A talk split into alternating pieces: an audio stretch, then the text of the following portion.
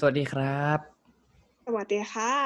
สวัสดีฮะวันนี้กลับมาพบกันนะฮะกับ True Here Podcast นะฮะและแน่นอนวันนี้เป็นช่วงของพฤหัสจัดสักเรื่องนะครับกับการรีวิวหนังหรือว่าซีรีส์ซึ่งก็จะรีวิวทั้งหมดสองเรื่องเราก็จะแบ่งกันคนละเรื่องนะฮะและแน่นอนว่าเราจะเปิดโอกาสให้เป็น Lady First ก่อนเพราะว่าเดี๋ยวน้องจะลืมนะฮะหยอกๆนะอ่ะเริ่มกันเลยดีกว่าว่าเป็นเรื่องอะไรมาจากประเทศอะไรยังไงเดี๋ยวเล่าให้ฟังสิ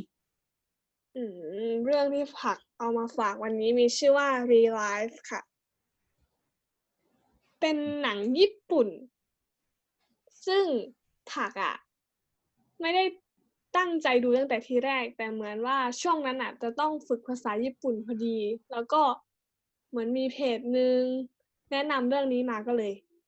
จัดไปดูซะเลยอือหืออือหือเรื่องนี้ก็ประมาณสามปีแล้วค่ะตั้งแต่ปีสองพันสิบเจ็ดนู่นโอ้ใช่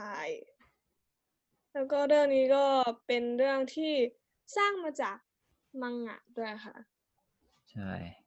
หนังญี่ปุ่นเนี่ยคือสร้างมาจากมังงะเยอะนะแต่ว่ารอดไม่รอดแปลกไม่แปลก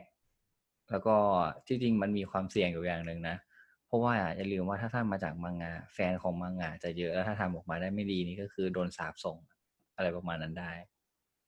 ยกตัวอย่างนะแบบอย่างเรื่อง Attack on Titan Dragon Ball อะไรอย่างเงี้ยถ้าใครเคยดูนะหรือว่าเป็นแฟนของสองเรื่องเนี้ยจะรู้เลยว่าแบบฆ่ากันเลยดีกว่าเออแต่ก็ผักลองไปสำรวจดูแล้วคะแนนที่เขาให้อ่ะก็อยู่ในเลเวลที่ดีเลยนะคะไม่ได้แย่สำหรับหนังไลฟ์แอคชั่นเรื่องนึงนะเรื่องย่อของเรื่องนี้นะคะก็มีอยู่ว่าพระเอกเนี่ยชื่อว่าไคซากิอายุยี่สิบเจ็ดก็คือวัยทำงานนั่นแหละเป็นคนที่ยังไม่ได้ประสบความสำเร็จอะไรคือยังไม่ได้ทำอะไรเป็นชิ้นเป็นอันสักอย่างนะคะแถมล่าสุดก็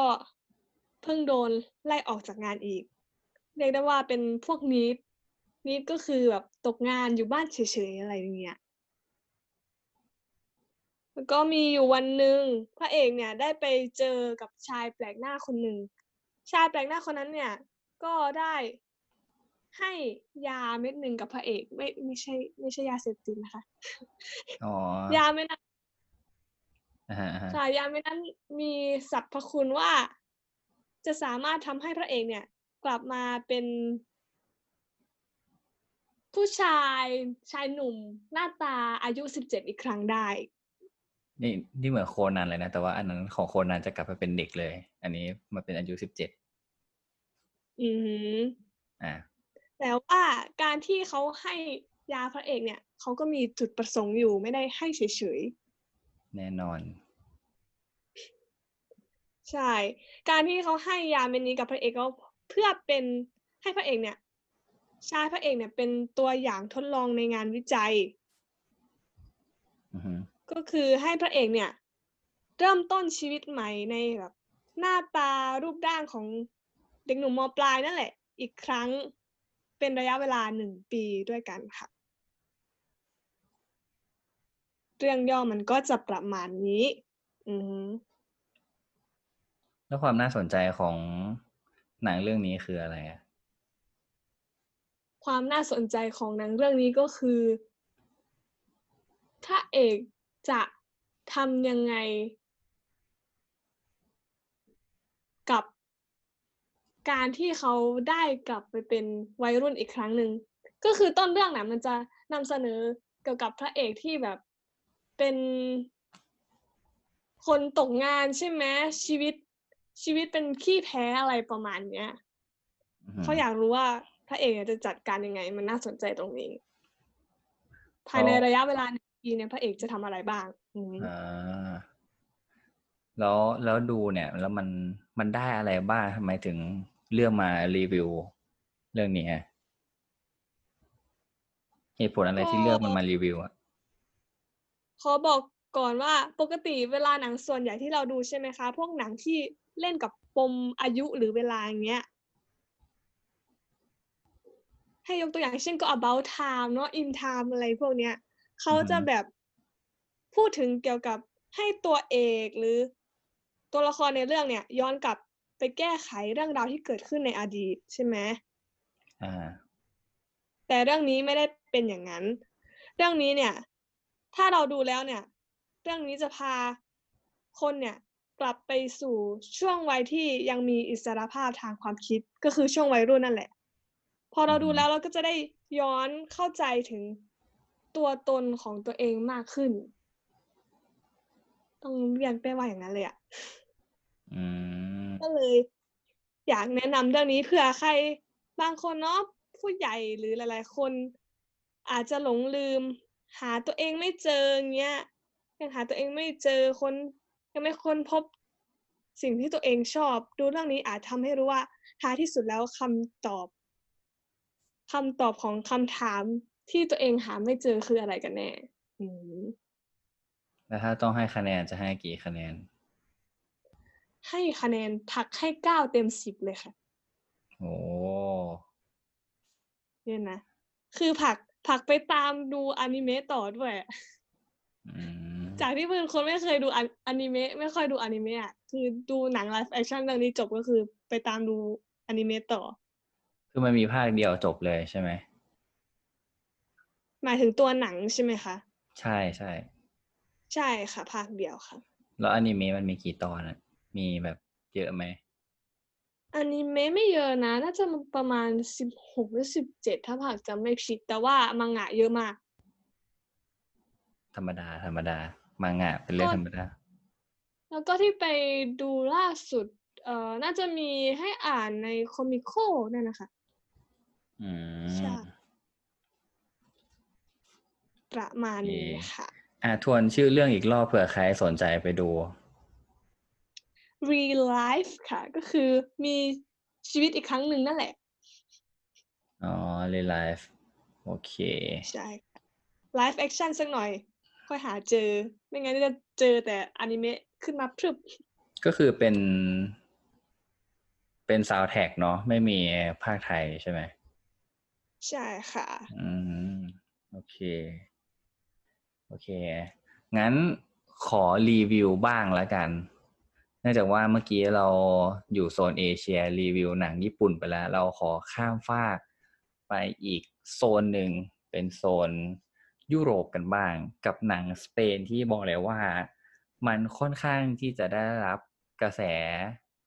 ในระดับหนึ่งเลยทำให้คนเนี่ยเข้าไปดูกันเยอะมากในช่วงประมาณปลายเดือนสิงเออไม่ใช่ปลายเดือนมีนาคมที่เพิ่งเข้าไปกับชื่อเรื่องว่า The Platformก็สามารถเข้าไปดูได้ใน Netflix เนาะจริงๆแล้วต้องบอกว่าเรื่องนี้เนี่ยเป็นหนังที่ค่อนข้างจะไม่เหมาะกับใครในหลายๆคนอยู่เหมือนกันที่แน่เลยคือใครจะไปดูหนังเรื่องนี้ต้องบอกไว้ก่อนเลยว่าแนะนำว่าอย่าดูก่อนกินข้าวอย่าดูตอนที่กำลังจะกินข้าวหรือถ้าใครไม่ชอบความรู้สึกที่มันหดหู่กดดันแล้วก็แบบดูมีความเครียดอะไรอย่างเงี้ยหรือว่าหนังที่แบบอาจจะต้องใช้สมองในการที่จะคิดวิเคราะห์ติดตามหรือว่าแบบเฮ้ยอันนี้มันคืออะไรยังไงนะเพราะว่าหนังเรื่องนี้จะมีซิมโบลิกหลายๆอย่างหรือหนังอาจจะค่อนข้างเปิดกว้างให้เราแบบไปตีความเอาเองในระดับนึงเชื่อว่าหนังเรื่องนี้เนี่ยเวลาดูจบอ่ะทุกคนมักจะมีคำถามอย่างน้อยก็คือหนึ่งคำถามแล้วก็มักจะไปหาคำตอบอย่างเช่นในพันทิปหรือว่าไปตามดูรีวิวใน YouTube หรือช่องทางไหนก็ตามอะไรเงี้ยเพราะว่าตอนที่ดูจบต้องบอกว่าเพิ่งดูจบเมื่อกี้แล้วก็มาพูดพอดแคสต์นี้เลยจบปุ๊บแล้วก็คุยพอดแคสต์กันเลยบอกว่ามันเป็นซีรีส์ที่ดูจบแล้วก็ยังมีคำถามเหมือนกันเพราะว่ามันก็เล่นกับการที่เราจะไปตีความโดยนัยยะใดนัยยะหนึ่งประมาณนี้ก็ย้ำอีกครั้งว่าใครที่ไม่ชอบแนวแบบอึดอัดอึดอัดหรือว่าไม่ชอบหนังที่มีฉากแบบแหวะแหวะอะไรอย่างเงี้ยอย่างเช่นเลือดเยอะๆหรือว่าฉากที่แบบดูสะอิดสะเอียนอะไรอย่างเงี้ยก็ไม่แนะนำอืมคิดว่าน้อยคนมากที่จะชอบเรื่องนี้พี่จัดเรทคนดูอยู่ประมาณอายุเท่าไหร่ดีคะเรื่องนี้ จริงๆเหล่คนดูเหรอไม่แน่ใจว่าเรื่องคือเรื่องนี้เนี่ยมีในใน Netflix นะแต่ว่าไม่แน่ใจว่ามันมันเรทเท่าไหร่แต่คิดว่าน่าจะสักเอ่อคือเนื้อหามันอ่ะถามว่ารุนแรงแล้วมันมีฉากที่แบบรุนแรงขนาดนั้นไหมคือหนังก็พยายามใช้ในส่วนของแบบความมืดหรือว่าใช้สีนะเข้ามาช่วยให้แบบลดความรุนแรงแต่ว่าคือเอาจริงๆแค่ดูก็พอจะรู้ได้นะก็แนะนำว่าสิบแปดปีขึ้นไปก็น่าจะดีเพราะว่ามันโอ้มันเป็นหนังที่ตอนตอนดูนะก็รู้สึกแบบเฮ้ยมันมันรู้สึกแบบโอ้กดดันหดหู่เหมือนกันนะเพราะว่ามีแบบทั้งอาวุธหรือว่ามีทั้งแบบคือฉากที่มันอ่ะเดี๋ยวเล่าเลยแล้วกันว่าเรื่องเรื่องย่อไปเป็นยังไงคือไม่ต้องกลัวนะว่าจะมีสปอยหรือเปล่าเรื่องนี้เพราะว่าเชื่อว่าเล่ายังไงก็ไม่สปอยแน่นอนเรื่องเนี้ยแล้วต่อให้สปอยไปอ่ะไปดูเองอ่ะก็จะอีกคนอีกความรู้สึกนึงแล้วพอดูจบปุ๊บก็จะมีคำถามเหมือนกันสำหรับเรื่องนี้นะชื่อเรื่อง The Platform ก็จะเป็นเรื่องราวประมาณว่าพระเอกอายุประมาณแบบวัยกลางคนอ่ะประมาณสามสิบอะไรอย่างเงี้ยก็อยู่มาก็อยู่ดีตัวเองก็ตื่นขึ้นมาในสถานที่หนึ่งในชั้นสี่สิบแปดในชั้นนั้นก็จะมีมีพระเอกแล้วก็มีผู้ชายแก่คนหนึ่งก็แก่ประมาณแบบห้าสิบ หกสิบอะไรอย่างเงี้ยก็คือพูดง่ายๆคือมันเหมือนเป็นเป็นคุกอะที่เป็นแนวตั้งให้นึกภาพเหมือนตึกสูงๆที่มีประมาณสองร้อยชั้นอะไรอย่างเงี้ยแล้วก็จะมีแค่แบบกระจกมีอ่างล้างหน้าแล้วในทุกๆมันไม่ได้บอกนะว่าแบบเวลาเท่าไหร่อ่ะมันก็จะมีเป็นหลุมตรงกลางซึ่งหลุมตรงกลางเนี่ยเวลาเรามองเข้ามองเข้าไปใช่ไหมมองลงไปข้างล่างเราก็จะเห็นเป็นแบบเหมือนเราอยู่บนตึกสูงๆแล้วเรามองลงไปข้างล่างอ่ะก็จะเห็นไอ้ชั้นที่อยู่ข้างล่างเรามองเข้าไปข้างบนก็จะเห็นคนที่อยู่ข้างบนเราอะไรเงี้ยทุกคนก็จะสามารถแบบตะโกนหากันได้แต่ว่ามันจะคุยไม่คุยก็อีกเรื่องนึงอะไรอย่างเงี้ยแล้วมันก็จะเป็นการที่อาหารน่ะก็จะค่อยถูกส่งต่อลงมาเรื่อยๆก็คือสมมติว่าไอ้ชั้นบนสุดอ่ะกินเสร็จแล้วใช่ไหมไอ้ชั้นล่างๆก็รอกินต่อจากไอ้ข้างบนไอ้ข้างบนไอ้ข้างบนลงมาเรื่อยๆเรื่อยๆเรื่อยๆอืมหนังมันก็จะประมาณเนี้ยส่วนหนังเรื่องเนี้ยมันก็จะพูดถึงคือเรื่องเนี้ยมันอาจจะใช้ซิมโบลิกเสริมพร้อมกับบทพูดจริงๆตอนดูเรื่องนี้น่ะมันเป็นภาษาสเปนใช่ไหมถ้าถ้าคนที่ไม่ชินกับการคือเอาจริงแค่ดูภาษาอังกฤษอะยังรู้สึกว่าแบบเฮ้ยแบบเรายังแปลแทบไม่ทันใช่ไหมอะไรเงี้ยแต่พอเป็นภาษาสเปนอะมันจะพูดค่อนข้างเร็วซ้ำมันอาจจะเร็วนิดนึงถ้าใครอ่านช้าก็อาจจะเออเตรียมตัวกดพอไปได้แต่ว่ามันเป็นเป็นคำสั้นๆหรอกพออ่านจะเข้าใจได้แล้วรู้สึกว่าเรื่องนี้มันใช้คำพูดกับซิมโบลิกเอ่อที่แบบว่าให้เราไปตีความกันสำคัญที่บทพูดเลยเพราะว่าบทพูดเนี่ยมันจะช่วยทำให้เราเข้าใจมากขึ้นแล้วเรื่องนี้ตัวละครไม่เยอะสถานที่การถ่ายทำมีแค่สถานที่เดียวก็คือไอ้ที่นี่ที่เดียวเลยเป็นหนังที่แบบมีแค่ไอ้ห้องห้องเนี้ยห้องเดียวเออส่วนตัวละครหลักๆนะก็จะมีไม่เกินห้าตัวพระเอกเป็นตัวเดินเรื่องทั้งเรื่องเลยเรื่องเนี้ยหนังมีความยาวประมาณหนึ่งชั่วโมงครึ่งไม่ยาวแป๊บเดียวจบแต่ว่าอย่างที่บอกไปว่าหนังเรื่องนี้มันมีฉากแบบแหวะแหวะตัวอย่างเช่นแบบมีเลือดมีอะไรเงี้ยแต่ว่าเขาก็จะใช้แบบใช้สีให้มันดูไม่รุนแรงมากอะไรเงี้ยอืมเป็นหนังสเปนหลักๆคือเรื่องเนี้ยจะพูดถึงเรื่องของชนชั้นคือตอนเปิดเรื่องมามันจะพูดเลยว่ามนุษย์เราถูกแบ่งออกเป็นสามชนชั้นก็จะมีชนชั้นบนชนชั้นล่างแล้วก็ชนชั้นล่วงมันพูดแบบนี้เลยขึ้นมาเป็นอย่างนี้เลยนั่นแหละก็แนะนำว่าสำหรับใครที่ชอบหนังที่แบบดูจบแล้วแบบโอ้โหชอบมากเลยต้องไปตีความต้องไปคุยกันต้องไปแบบเฮ้ยรีแคปกันว่าเฮ้ยดูแล้วรู้สึกยังไงตีความได้ยังไงอะไรอย่างเงี้ยแล้วก็ใครชอบหนังที่แบบตลกร้ายเสียดสีหรือใช้ซิมโบลิกแบบพ พูดมีนัยยะอะไรบางอย่างจริงๆเรื่องนี้ถ้าดูจบอะส่วนใหญ่ทุกคนจะคิดคล้ายๆกันเลยก็คือมันจะพูดถึงเรื่องของชนชั้นแล้วก็เรื่องของเอ่อเขาเรียกว่ายังไงอะเรื่องของรัฐบาลเรื่องของทุนนิยมหรือว่าพูดแม้กระทั่งเรื่องของเขาเรียกว่าไงคอมมิวนิสต์อะไรพวกเนี้ยคือมันพูดเป็นเหมือนภาพรวมในการใช้ชีวิตของมนุษย์คนหนึ่งที่ทุกคนจะต้องเจออะไรอย่างเงี้ย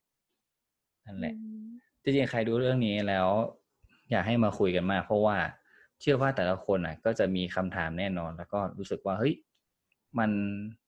ตรงนี้สงสัยเหมือนกันไหมมันคืออะไรอะไรอย่างเงี้ยเป็นหนังหนึ่งชั่วโมงครึ่งนะแต่ว่ามีอะไรให้พูดค่อนข้างเยอะอยู่ใช่แต่คือไม่สามารถเล่าได้ละเอียดเพราะว่าขอแบบขอไปหน้าตกตะกอนก่อนก็เพราะว่าเพิ่งดูจบเมื่อกี้เลยไม่สามารถแบบบอกได้ว่าอันนี้คือยังไงก็ก็ดูเมื่อกี้ไปก็ยังแบบอืมยังคิดตามได้ไม่หมดนะยังแบบไม่ได้สามารถแปลได้ทั้งหมดว่าเอ๊ะมันหมายถึงอะไรจริงๆเหมือนหนังอ่ะมันพยายามจะแบบกว้างๆระดับนึงไม่ได้แบบชัดเจนเพราะว่าส่วนใหญ่นะแบบที่ที่เคยเห็นคนไปดูมาแล้วเขาบอกว่าตอนจบแบบอะไรวะอะไรวะกันอย่างนี้ทุกคนแบบทำไมมันจบแบบนี้คือมันจบแบบอืมนั่นแหละประมาณนั้นพูดประมาณนี้ให้ไปหาดูเอาแล้วกันใช่แต่แนะนำว่าเออแต่แนะนำว่าแบบถ้าใครจะไปดูอ่ะแนะนำว่าให้ไปดูเองนะแล้วค่อยไปแบบฟังสปอยก็ได้หรือว่าแบบค่อยไปอะไรมาอย่างนี้ก่อนเพราะว่าอยากให้แบบลองไปดูแล้วลองตีความด้วยตัวเองก่อนถ้าไม่เข้าใจค่อยแบบไปหาดูรีวิวหรือไปฟังใครสปอยหรือค่อยไปหาอ่านก็ได้มันจะให้ความรู้สึกที่อินแล้วก็แบบในอีกรูปแบบหนึ่งมากกว่าอ่ะเมื่อกี้จะพูดอะไรก็คือผักนะเห็นคนรีวิวเรื่องนี้ในทวิตคุยกันเยอะมากอือฮึ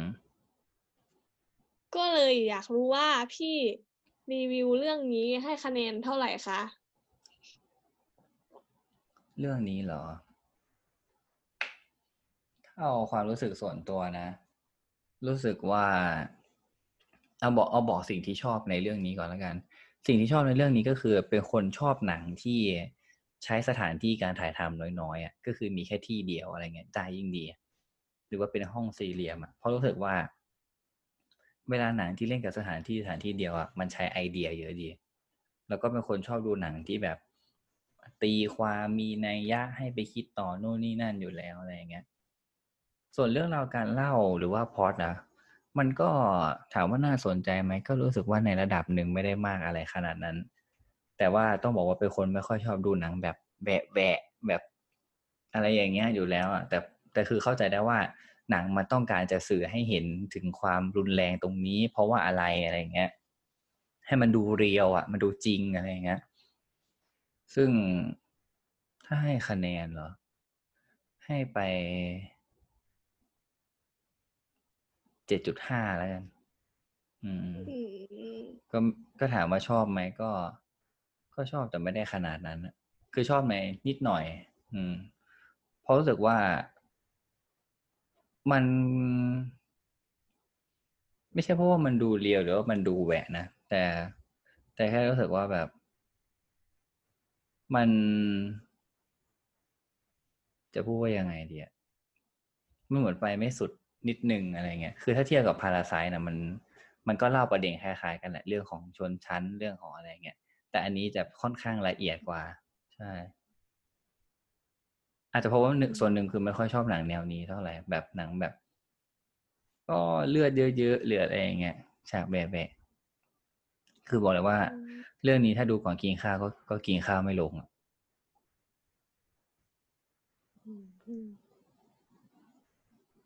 คือต้องบอกว่าถ้าถ้าใครเคยดูหนังสเปนหรือว่าดูซีรีส์สเปนอ่ะหรืออย่าง Money Heist อะไรเงี้ยที่เป็นสเปนเหมือนกันอ่ะไอ้เรื่องความรุนแรงอ่ะมันก็จะในระดับมันก็จะมากกว่าในระดับหนึ่งใช่แต่ก็พอรับได้แล้วแต่เรื่องด้วยอะไรเงี้ยแต่เรื่องนี้คือแบบโอ้ทำออกมาได้ค่อนข้างดีแต่ชอบไอเดียนะไอเดียของเขาดีแล้วแต่คนชอบแล้วแต่คนชอบจริงๆเรื่องเนี้ยเป็นคนให้คะแนนหนังยากเหมือนกันนะแต่ว่า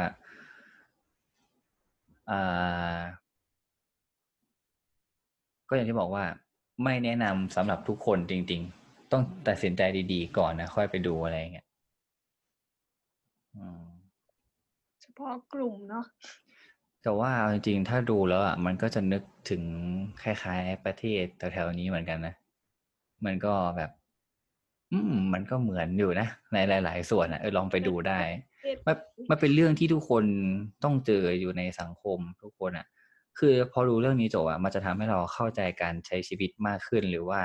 มันจะทำให้เราอ่ะได้มุมมองอะไรใหม่ๆเหมือนกันนะแนะนำแนะนำถึงมันอาจจะดูแบบแหวะๆอะไรมากแต่ว่า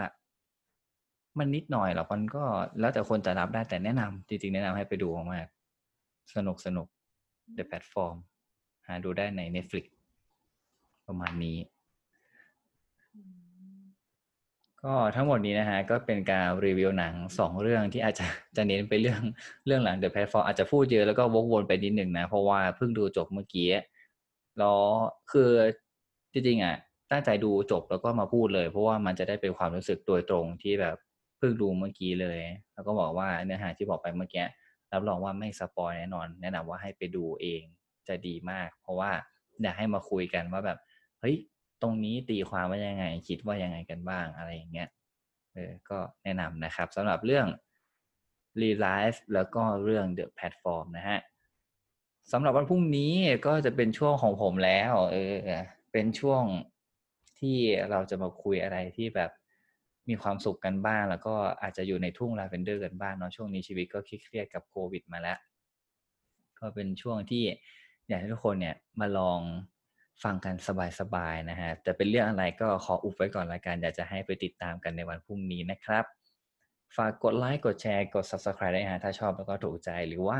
อยากจะคอมเมนต์ติชมอะไรหรืออยากจะแนะนำให้พูดเรื่องไหนหรือชอบคอนเทนต์ไหนของเรานะฮะเรามีหลายคอนเทนต์นะก็จะมีทั้งเรื่องแบบเรื่องฮิตที่ติดเทรนด์อัปเดตข่าวสารกันนิดนึงว่าในรอบสัปดาห์เป็นยังไงบ้างหรือว่าเรื่องความรักหรือแม้กระทั่งเรื่องหนังแบบนี้นะฮะแล้วก็ในอนาคตเนี่ยอาจจะมีเรื่องอื่นหรือว่าอาจจะมีการปรับปรุงเปลี่ยนแปลงยังไงก็สามารถกดติดตามได้เลยนะครับหรือถ้าใครไม่สะดวกนะฟังใน YouTube ก็สามารถไปฟังได้ใน Spotify ส่วน Apple Podcast รอนิดนึงตอนนี้รอ Apple ตรวจสอบให้ผ่านอยู่นะครับแล้วก็เดี๋ยวจะได้รับฟังกันอย่างสะดวกแน่นอนแต่ใน Spotify มีให้ฟังแล้วนะฮะพรุ่งนี้พบกันกับสวัสดีวันศุกร์วันนี้ไปแล้วครับผมสวัสดีครับสวัสดีค่ะ